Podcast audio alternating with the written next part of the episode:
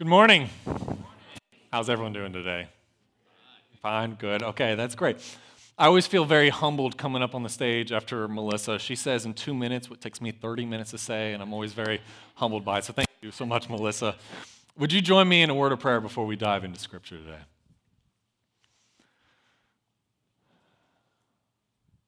Jesus, thank you so much that in a week from now, we'll be in our homes We'll be with family and loved ones. And we'll be opening up gifts, celebrating the greatest gift that ever came to humanity when you chose to come into our world, to dwell among us. And I thank you so much, Father, that you are here, that you are with us now. And I recognize that there are some in this room who in a week from now they'll be celebrating Christmas, but you are not part of their life. They are still caught up in their sin and their brokenness and their chains. And what they need now is for you to reveal yourself to them, to be real to them. And so I'm asking, would you use this time as we, we come to this sacred moment and open up your word and see what you have to say? Would you be with us so that those individuals might know you and that as a body we might come out of this praising how good you are? It's in your name I pray. Amen. Today we bring our long series called Metamorphosis to a close. And if you're new with us, or maybe you've missed a few, or whatever, for whatever reason you don't remember why we are doing this series, we are looking at how the never changing gospel changes us. And here's why that's important. Because right now we're watching in the American church that a lot of people, my generation, are leaving the church because we don't see the value in it. We think it's all about you just come to church, you know, every four to six weeks, whenever it's convenient, just Christmas and Easter. You throw a 20 in the offering. Like, you just come to make yourself feel good. You just come to make yourself feel like you're a good person. And that's the narrative my generation believes about the church. Because we don't see any difference between someone who's a Jesus follower and someone who's not. We just see the same group of people. We see the uh, same divorce rates. We see the same brokenness in the homes. So my generation thinks that there's nothing to this, which is why we're doing this series. Because the gospel for those who are truly followers of Jesus, who have truly surrendered their life to Jesus, who have truly decided that this is not just a one hour a week or one hour every few months, but this is something about every minute of every day, their life being shaped by the gospel, there is transformation that takes place. And so that's what we've been looking at. Because that's what Paul, in his letter to the Ephesians, wants to get across to us that the gospel never changes, but it does, in fact, change us that it can change your circumstances, it can change your relationships, it can change every little thing about you into who you were meant to be, into who God has always wanted you to be. And so, for this series, we've been challenging ourselves. We've been diving in verse by verse, looking through the letter of Ephesians, looking to see what Paul says, and then challenging ourselves with different activities to do in relation to this series, to what we hear every Sunday morning. And maybe some of you have actually put that into effect. Maybe most of you probably just forgot about it on your way out the door. But those of you who did put it in effect, maybe you actually saw something of it. You saw a deeper connection in some of your relationships, you saw a deeper connection in your prayer life and the meaning behind the things that you do because the gospel became a part of it. And we've looked at why this is important. We looked at how we can do this. We've looked at different areas in our life where we need to be challenged to see where does the gospel say about our sex life, about our use of money, about our parenting, about our marriage, about our need for power. the final question we need to look at is what does this look like when it goes into effect? What does the gospel do when it comes to our lives? What does a transformed life look like? And in my opinion, there's no better example of this than a guy named the Apostle Paul. When the Apostle Paul first shows up in history, he's not a fictional character, by the way. He's an actual historical individual that is supported by countless documents, not just in the Bible, but outside the Bible, that he really lived. And his first half of his life was a nightmare for anyone who knew Saul. That's what his name first was. It wasn't Paul, it was Saul. And he had this big goal in mind to go in and hunt and kill Christians. In fact, when he first appears in the story of history, it's recorded in a document, a journal called the Book of Acts, and he's, it's said about him that says that Saul was ravaging the church and entering house after house. He dragged off men and women and committed them to prison. This is not a nice guy. This is a man who's very arrogant, who's very prideful, who's very evil. And let me paint you a picture of what this would have been like to live in the days of, of Paul. So imagine you know, you're going to be home maybe this afternoon. You're going to be snuggled up on the couch as a family. You're going to be watching yet another Hallmark movie. Guys, I'm sorry. I apologize. That's probably going to happen for you, right? And you, you picture yourself, you're just snuggled up on the couch. You've got, you know, the dogs with you. You've got a blanket wrapped around you. You're drinking hot chocolate. It's a wonderful family time. And all of a sudden, your front door gets knocked down. And Saul walks in. And he's got a host of armed soldiers with him, and, and they come, they take you, they put chains on you, they drag you away to prison on some false charges. Also, they can have an excuse to kill you. See, Saul was a man who had a license to kill, and he used it, and he enjoyed using it. He was the kind of guy that when people heard that he was coming to town, people would pack up their homes and leave, and those who'd stay would hide in basements. They would hide in attics. They would hide anywhere they could to get away from this guy, and he loved that. He would brag about having that reputation that he was feared like this. For those of you who are Harry Potter fans, Saul is pretty much Voldemort, right? You can't get any worse than Saul. And then one day, as he's on his mission, convincing himself that he's doing God's work, that he's good with God. Maybe that some of you are thinking the exact same thing. Oh, I'm good with God. And you're in the same boat that Saul was in. While he's on this journey, he encounters the resurrected Jesus. Everything changes about him. Who he was might as well have died that day. In fact, he changes his name from Saul to Paul so that when people hear him and hear his story, his very name symbolizes something has happened. Let me tell you about what has happened to me that has changed my life that might very well change your life too. That's what happened with Saul.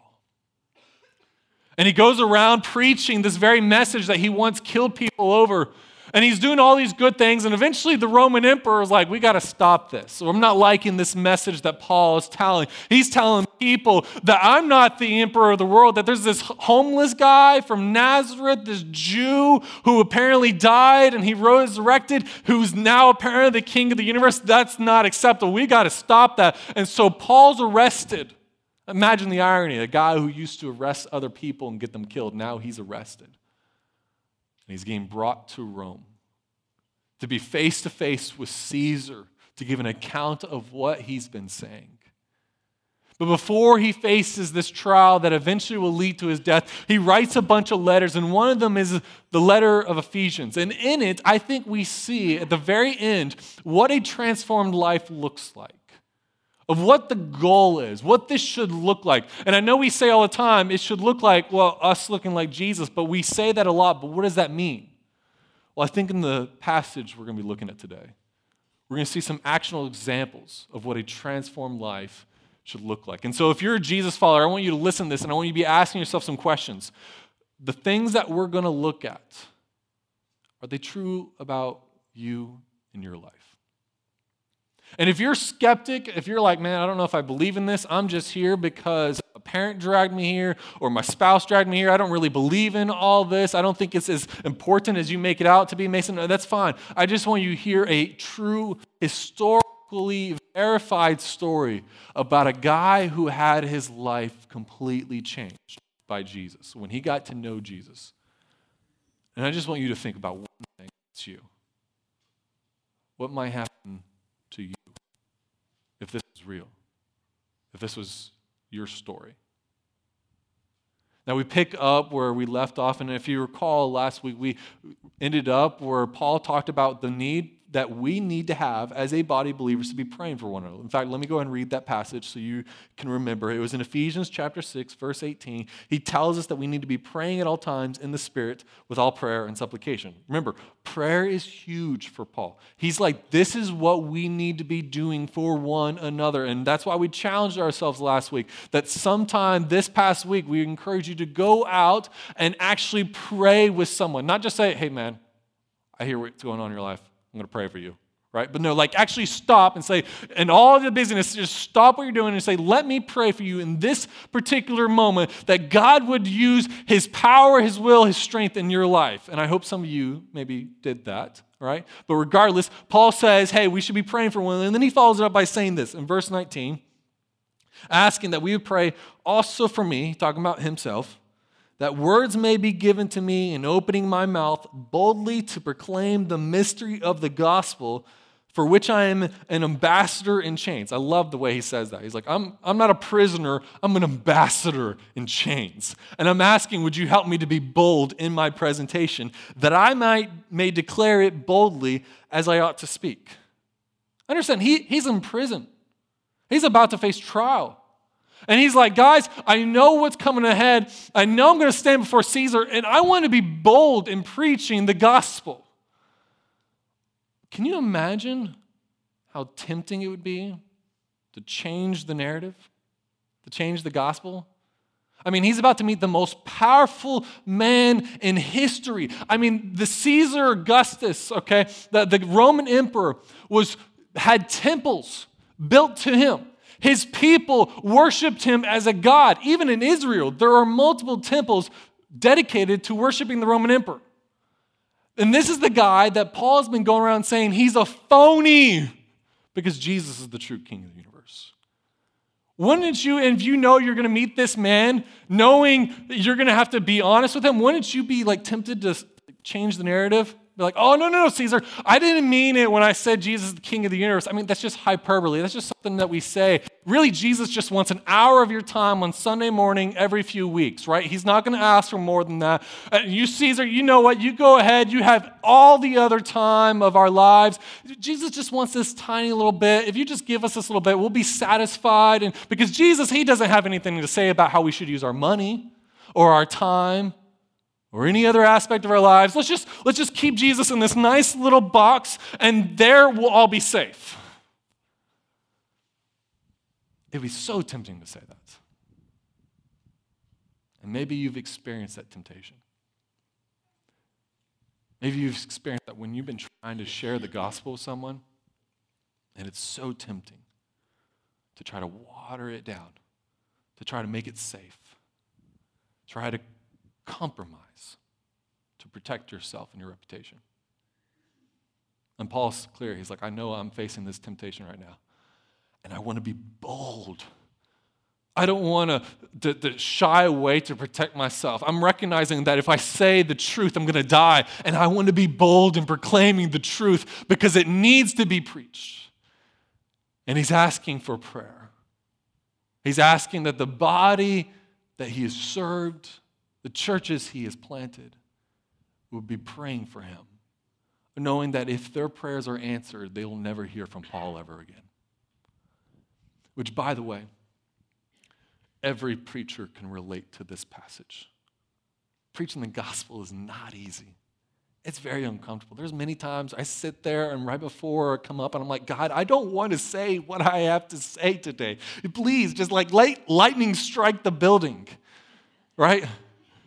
Which would be interesting in a metal building. You know, we'd all be fried, I guess. But the point being is look,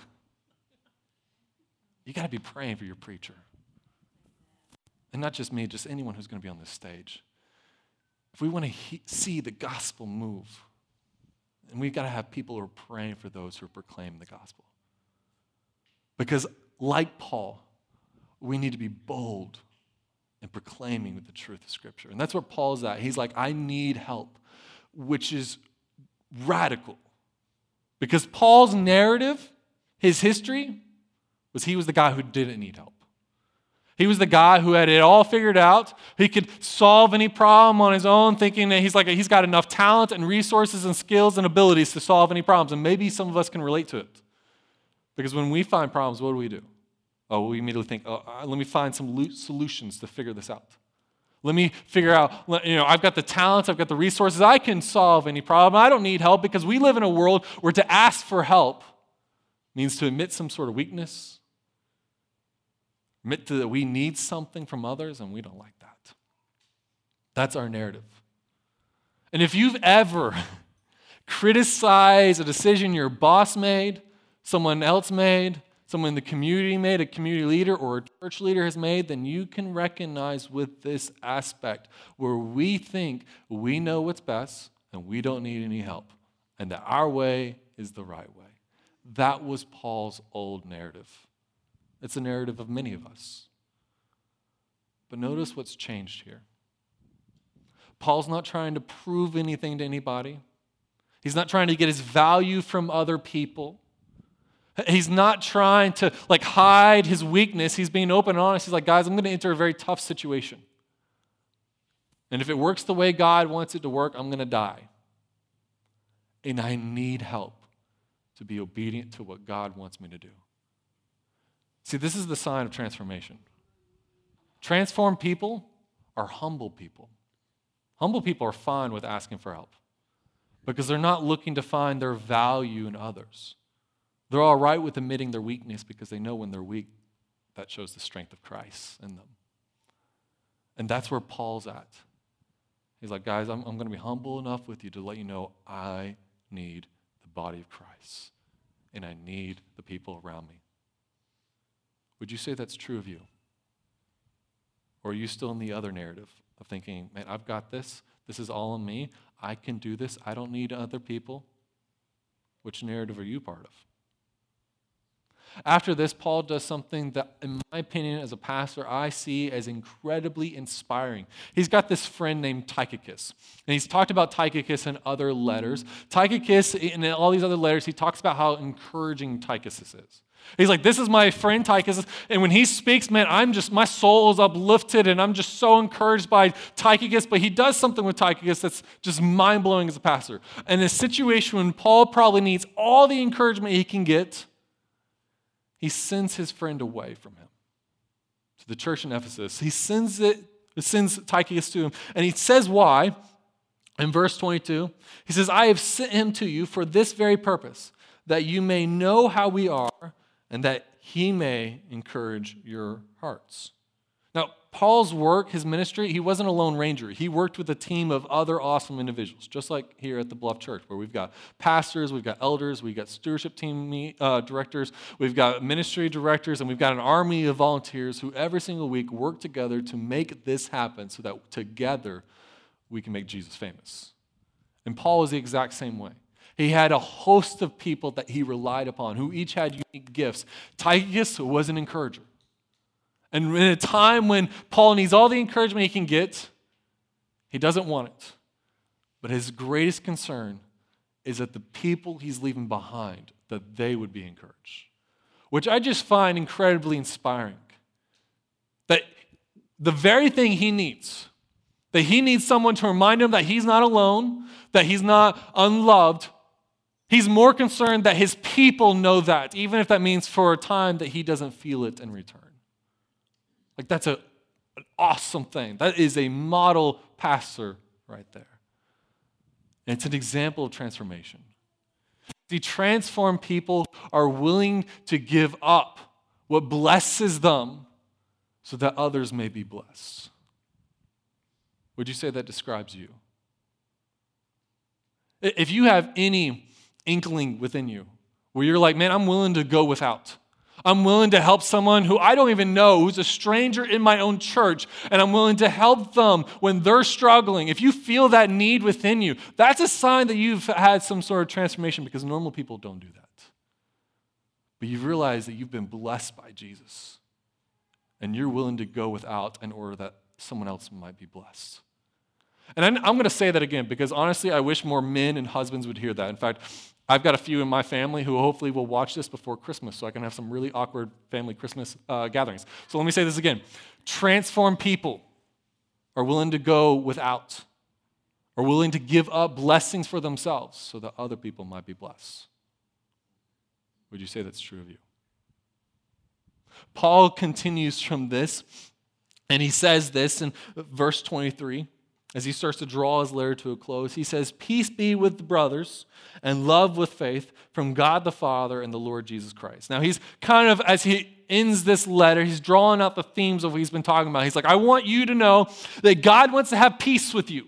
That this peace has been made available by the love of Christ and it's accessed by our faith in what Christ has done. And so his whole concern is that we would be at peace with one another in representation of our peace with God. This is so big for him, and he prays for it all the time. He's like, I want you to know that what I'm praying for you is that you would experience a peace that goes beyond your understanding, a peace that's proof that God is part of your life. I mean, can you imagine what would happen if we would pray like this for one another? Because transformed people are praying people. We've talked about that plenty in this series. But it should alert us that this is not Paul's state. This is not who he used to be. Man, this is the guy who didn't need anybody. This was a guy who was not concerned about uplifting and encouraging people, but now something has happened. Now he's a guy who's actually concerned about these things, and that goes the same for his compelling nature to pray for his people which tells us a little bit something, some evidence that might be true in some of your lives on whether or not you've actually experienced the transformation of the gospel. Because when we are compelled, compelled to be praying for others, we can be assured that something has transformed in us because normal people don't do that. Normal people don't pray for one another. Normal people, even normal Christians, don't even believe that prayer does anything. But when you feel it in your bones of like, man, I've got to pray for someone.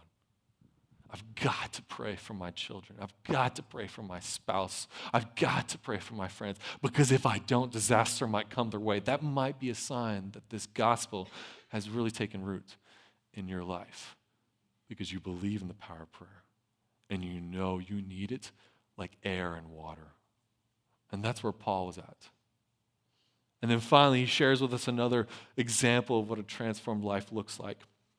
In verse 24, he says, Grace be with all who love our Lord Jesus Christ with love incorruptible. And these final words, he brings up, he's like, Here's what my entire life has been about the grace of Jesus Christ. This is the grace that he wants for us to have and he asks for us to have and asking god for his grace to be poured out on believers is a prayer that they will come into a greater knowledge and experience of the lord jesus christ that they will grow in a closeness and intimacy with the father that they will understand the full meaning and implications of their salvation in christ that they will experience god's peace and much more. He's like this is my concern that you know how much jesus loves you and that you would live your life from this knowing that god has given you grace. And this is a sign of transformation that's taking place. Because transformed people long for those in their life to know of this grace. Paul has experienced it, and he's, he's got this great concern that everyone he comes in talk, contact with knows it. Would you say that this is true for you? Are you concerned that the people in your life, whether they know that Jesus loves them? Are you concerned that they've experienced the grace of Jesus? Are you all right with your family members and friends and coworkers not knowing of the joy that is being presented to you? Evidence that you've had an encounter with Jesus that it's transformed you is that you long for those around you to know what you know, to experience what you know. And for Paul, this is how he lived his life. This is what he experienced. Now, I recognize that some of you might be skeptical. You're like, Mason, I don't know if I fully buy into this, and that's great. And all. I'm glad you're here because I'm glad you're going to hear this next question because I want you to just think about this. If you see that this transformation has really occurred in Paul, that in the beginning of his life, he looked like one way, and by the end, it was completely different, that he was more of a wreck, more of a lost cause than you could ever be, and look what God had did for him, then I want you to think about this. I'm going to ask you a question that hopefully will keep you up tonight. What if this is real? And what if what happened to Paul happened in your marriage, happened in your school, happened in your work, and in your family, and in you? Because none of us are as much of a lost cause as Paul. And yet, look at the transformation that God brought in him you are not that big of a lost cause. And if God could do that to Paul, then imagine what he could do in you if you were to devote your life to the gospel. And what a time to think about that. As we draw this year to a close, and the past year has been crazy. The past few years have been really crazy. And maybe there's some anxiety about coming into 2023 soon. Of like, oh man, what in the world is going to happen? What if you already went into it with a game plan in mind? That this next year you're going to devote yourself to the gospel. That you're not going to just play the game like you've been playing, where you're like, let me just scoot on by with the bare minimum I think that's necessary for me to get into heaven, to me to be accepted. You know, I'll come to church every four to six weeks. It's good that you come to church, but what if God wants more than that for you? What if you're like, man, I'm good. I just throw a 20 in the offering book as it goes by. What if God wants more out of you than this? What if in 2023, if you had the mindset thinking, man, I want to be everything that God wants me to be? And so you devoted yourself to knowing this God, and you devoted yourself to this gospel. What if in a year's time, God had turned you into the new Paul? What if God had done something truly remarkable by the end of 2023 because you took this seriously. What if that would bring a transformation in every relationship in your life? Look, we're going to kick off the new year with some challenges. We're going to kick it off with a series to excite us to do this very thing, to devote ourselves to this gospel and see what God does with it when we say, God, here we are. We're not holding anything back we want all of you. Because that's what happened with Paul. And everything changed. And as I think about the story of Paul, and I think about everything that we've looked at in this letter of Ephesians, and it comes to a close, and we've been looking at this never changing gospel, the, the idea I am left with, that I have no doubt about, that hopefully will be an encouragement to you, is to know that the never changing gospel will not stop until it transforms you,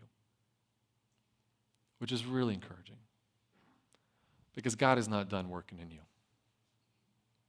God is not done working in you. Tomorrow is a new day, and you get the opportunity to invest back into God, or you can continue doing what we've always been doing. And we can watch as our kids and our grandkids leave the faith because they don't see that this is true in us or we can take it and say, Jesus, I believe that this is real. I believe you do something with this. I believe you did something with this in Paul, and I can't dispute that because that's a historical, evident fact. It's been verified. As I'm going to ask, would you bring a transformation in my life? And some of you need that. Some of you have experienced that. Some of you have joy in your life that you thought was never going to be there, even in the midst of grief. Some of you have a peace in your life that you think, man, that, that shouldn't be peaceful in the chaos of my life. Some of you have a real sense of purpose. Some of you have a real sense of belonging because the gospel has been real to you. But not all of you. See, I'm just going to be very honest and very blunt. There's some of you who claim to be Jesus followers who are not Jesus followers. And we're going to end this year. And my hope, my hope and prayer is that you would not walk out of here just the same way you were before. My hope and prayer is that you would think about who you are and whether or not that is actually in line with the gospel and whether or not this gospel is actually true in your life. Because we can't keep playing the game, my friends. The world is changing. Right now is the opportunity for us to show our community and our world this is what Jesus is like. This is what a Jesus follower is like. Will that be true of you? And you see, for some of you, that just starts with getting to know this Jesus. And some of you, you're not a Jesus follower. Some of you, you don't really have a relationship with Jesus. You're a good church attender, but you're not a Jesus follower. Only one of those is going to get you into heaven. You can come to church your entire life, you can serve in every ministry in the church, but if you do not have a relationship with Jesus, then it was bogus and you're wasting your time. Unless you get this right. Unless you know Jesus. Do you know him? Don't end this year making the same mistake you always do. Don't leave here unless you know for sure. Maybe for some of you, that means you need to come and you just need to pray in the next song. Maybe you need to come and talk to me before you leave, or talk to one of our elders, or talk to Dave or our other pastor. But don't leave here missing out on the opportunity to have your life changed like God, like it did for Paul. Miss out on the life that God wants you to have. Won't you pray with me?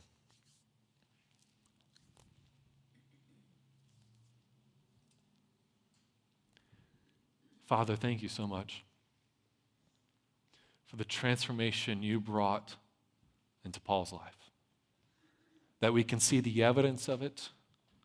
So even if we're, we're skeptical, even if we think, man, this is all bogus, we have something truly verified in history in these historical documents that says this is what happened when someone encountered Jesus.